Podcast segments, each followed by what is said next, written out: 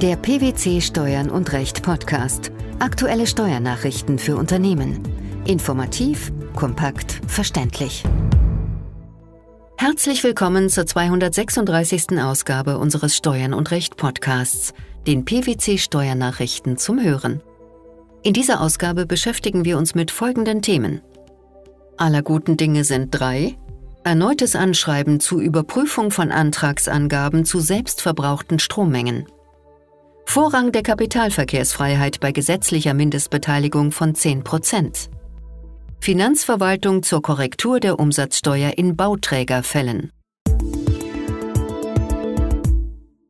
Das Bundesamt für Wirtschaft und Ausfuhrkontrolle hat mit Datum vom 21. Dezember 2018 ein Schreiben an alle Unternehmen versendet, die für 2019 einen Antrag auf besondere Ausgleichsregelung nach dem Erneuerbare Energiengesetz gestellt haben. Darin kündigt das Bundesamt nun die zeitnahe Bescheidung unter Vorbehalt an. Das aktuelle Schreiben nimmt Bezug auf vorhergehende Schreiben vom 11. und 17. Dezember 2018. Welchen Inhalt hatten diese? In diesen hatte das Bundesamt vor dem Hintergrund der gesetzlichen Neuregelungen zur Abgrenzung von Eigenverbräuchen und weitergeleiteten Mengen durch das Energiesammelgesetz ein Auskunftsverlangen geltend gemacht und um die Überprüfung von Antragsangaben zu selbstverbrauchten und weitergeleiteten Mengen gebeten. Eine Frist für eine derartige Überprüfung hatte das Bundesamt für Wirtschaft und Ausfuhrkontrolle nicht gesetzt. Was wird in dem nun veröffentlichten Schreiben angekündigt? Das Bundesamt kündigt nun an, mit der Erstellung und Versendung der beantragten Begrenzungsbescheide zu beginnen, und zwar unabhängig davon, ob die Unternehmen dem Auskunftsverlangen des Bundesamts für Wirtschaft und Ausfuhrkontrolle bereits nachgekommen sind und ein Ergebnis ihrer nachträglichen Überprüfung mitgeteilt haben. Demnach können die Unternehmen mit einem Zugang der Bescheide ab der zweiten Januarwoche des Jahres 2019 rechnen. Weiterhin führt das Bundesamt für Wirtschaft und Ausfuhrkontrolle aus, dass die Bescheidung in den Fällen, in denen noch keine Rückmeldung auf das Auskunftsverlangen vom 11. und 17. Dezember 2018 abgegeben worden ist, unter der vorläufigen Zugrundelegung der im Rahmen der ursprünglichen Antragstellung gemachten Angaben erfolgt. Wie wird dabei vorgegangen? Dabei wird die Bescheidung unter Korrekturvorbehalt vorgenommen und mit einer Nebenbestimmung versehen. Inhalt der Nebenbestimmung wird sein, dass die Antragsteller auf das Auskunftsverlangen vom 11. und 17. Dezember 2018 bis zum 31. März 2019 reagieren müssen. Erstmals setzt das Bundesamt für Wirtschaft und Ausfuhrkontrolle insoweit eine Frist.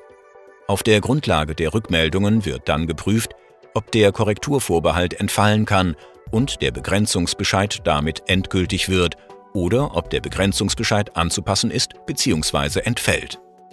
Durch diese nunmehr offengelegte Vorgehensweise sollen die Verfahrensverzögerungen aufgefangen werden, die durch das verzögerte Gesetzgebungsverfahren zum Energiesammelgesetz entstanden sind. Was dürfte außerdem für Erleichterung auf Seiten der antragstellenden Unternehmen sorgen?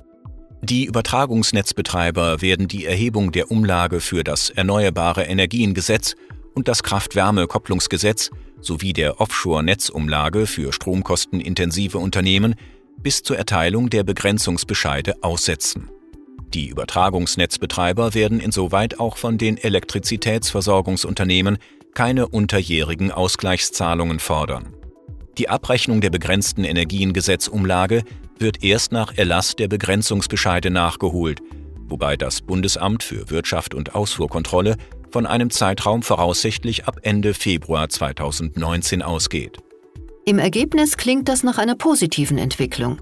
Ja, soweit das dritte Schreiben die zeitnahe Bescheidung unter Vorbehalt ankündigt, handelt es sich tatsächlich um eine positive Entwicklung für die antragstellenden Unternehmen. Darüber hinaus wird den Unternehmen mit der in Aussicht gestellten Frist zum 31. März 2019 Zeit gegeben, ihre Antragsangaben zu selbstverbrauchten und weitergeleiteten Strommengen sorgfältig zu überprüfen und gegenüber dem Bundesamt für Wirtschaft und Ausfuhrkontrolle zu kommunizieren.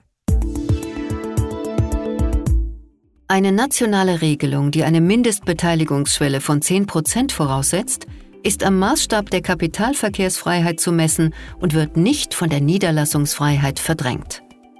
Mit diesem unlängst veröffentlichten Urteil zu der früheren und bis 2003 geltenden Rechtslage weicht der Bundesfinanzhof von seiner hierzu bisher vertretenen Auffassung ab. Mit welchem Ergebnis? Damit ergab sich im Verfahren des Streitjahres 2001, dass das pauschale Betriebsausgabenabzugsverbot von 5% gegen die unionsrechtliche Grundfreiheit des freien Kapitalverkehrs nach Artikel 56 des Vertrags zur Gründung der Europäischen Gemeinschaft – inzwischen Artikel 63 des Vertrags über die Arbeitsweise der Europäischen Union, verstößt. Deswegen bleibt es auch bei Drittstaatenbeteiligungen unanwendbar. Welche Ausgangslage hatte die Entscheidung? Im Streitfall ging es um das pauschale Betriebsausgabenabzugsverbot von 5 Prozent, die sogenannte Schachtelstrafe, hinsichtlich der von einer GmbH aus ihrer 25,17-prozentigen Beteiligung an einer indischen Kapitalgesellschaft in 2001 nach 8b Absatz 1 Körperschaftssteuergesetz steuerfrei bezogenen Dividende. Die Schachtelstrafe gilt erst seit 2004, auch für Inlandsdividenden, wodurch die Norm europarechtlich entschärft wurde. Während es in der ab 2002 geltenden Regelung keine Mindestbeteiligungsgrenze gab, war im Streitfall nach der bis einschließlich des Veranlagungszeitraum 2001 geltenden Regelung die Steuerfreiheit der Auslandsdividenden und damit verbunden die Anwendung des pauschalen Betriebsausgabenabzugsverbots von 5% von einer Mindestbeteiligungsgrenze von 10% abhängig. Wie lauteten die zur Klärung des Streitfalls herangezogenen bisherigen Rechtsauffassungen? In seinem Urteil Deister Holding vom 20. Dezember 2017 vertrat der EuGH die Meinung, dass eine nationale Regelung, die nur auf Beteiligungen anwendbar ist, die einen sicheren Einfluss auf die Entscheidungen einer Gesellschaft ermöglichen und deren Tätigkeiten zu bestimmen, in den Anwendungsbereich der Niederlassungsfreiheit fällt. Hingegen sind nationale Regelungen über Beteiligungen, die in der alleinigen Absicht der Geldanlage erfolgen, ohne dass auf die Verwaltung und Kontrolle des Unternehmens Einfluss genommen werden soll, ausschließlich im Hinblick auf den freien Kapitalverkehr zu prüfen. Demgegenüber hatte der Bundesfinanzhof mit Urteil vom 6. März 2013 bzw. 29. August 2012 entschieden, dass eine unmittelbare Beteiligung von mindestens 10 Prozent bei der gebotenen typisierenden Betrachtung einen hinreichend sicheren Einfluss ermöglicht und damit vorrangig die Niederlassungsfreiheit anwendbar sei. Dies steht aber doch im Widerspruch zur Rechtsauffassung des Europäischen Gerichtshofs. An dieser Rechtsprechung hält der Bundesfinanzhof daher unter Berücksichtigung der zwischenzeitlich ergangenen EuGH-Rechtsprechung auch nicht mehr fest. Danach ermöglicht es eine Beteiligung von mindestens 10 Prozent zwar, diejenigen Investitionen vom Geltungsbereich der Befreiung auszuschließen, die in der alleinigen Absicht der Geldanlage getätigt werden, ohne dass auf die Verwaltung und Kontrolle des Unternehmens Einfluss genommen werden soll.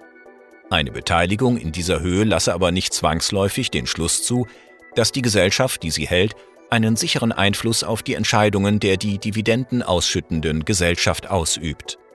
Was folgt aus dieser Feststellung?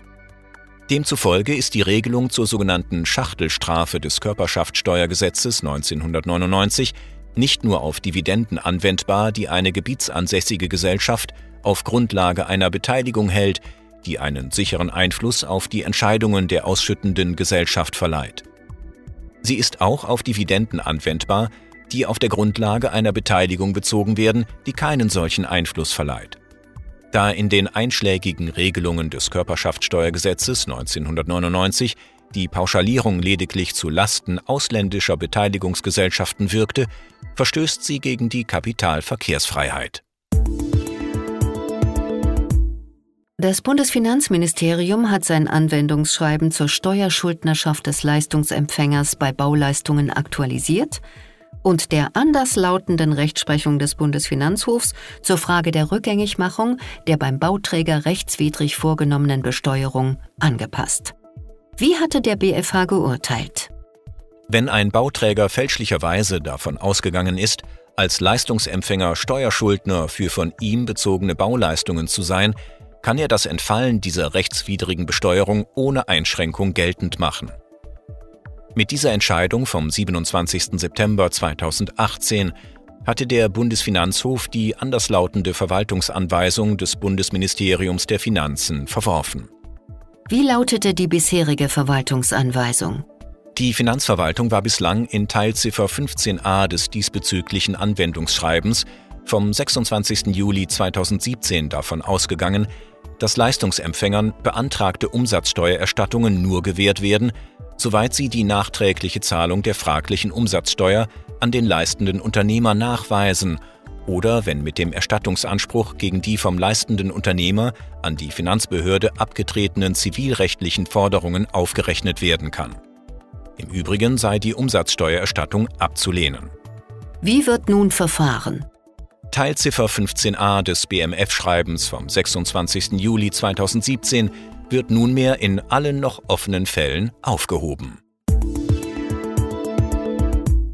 Das Anschreiben zur Überprüfung von Antragsangaben zu selbstverbrauchten Strommengen, der Vorrang der Kapitalverkehrsfreiheit bei gesetzlicher Mindestbeteiligung von 10 Prozent sowie das BMF-Schreiben zur Korrektur der Umsatzsteuer in Bauträgerfällen.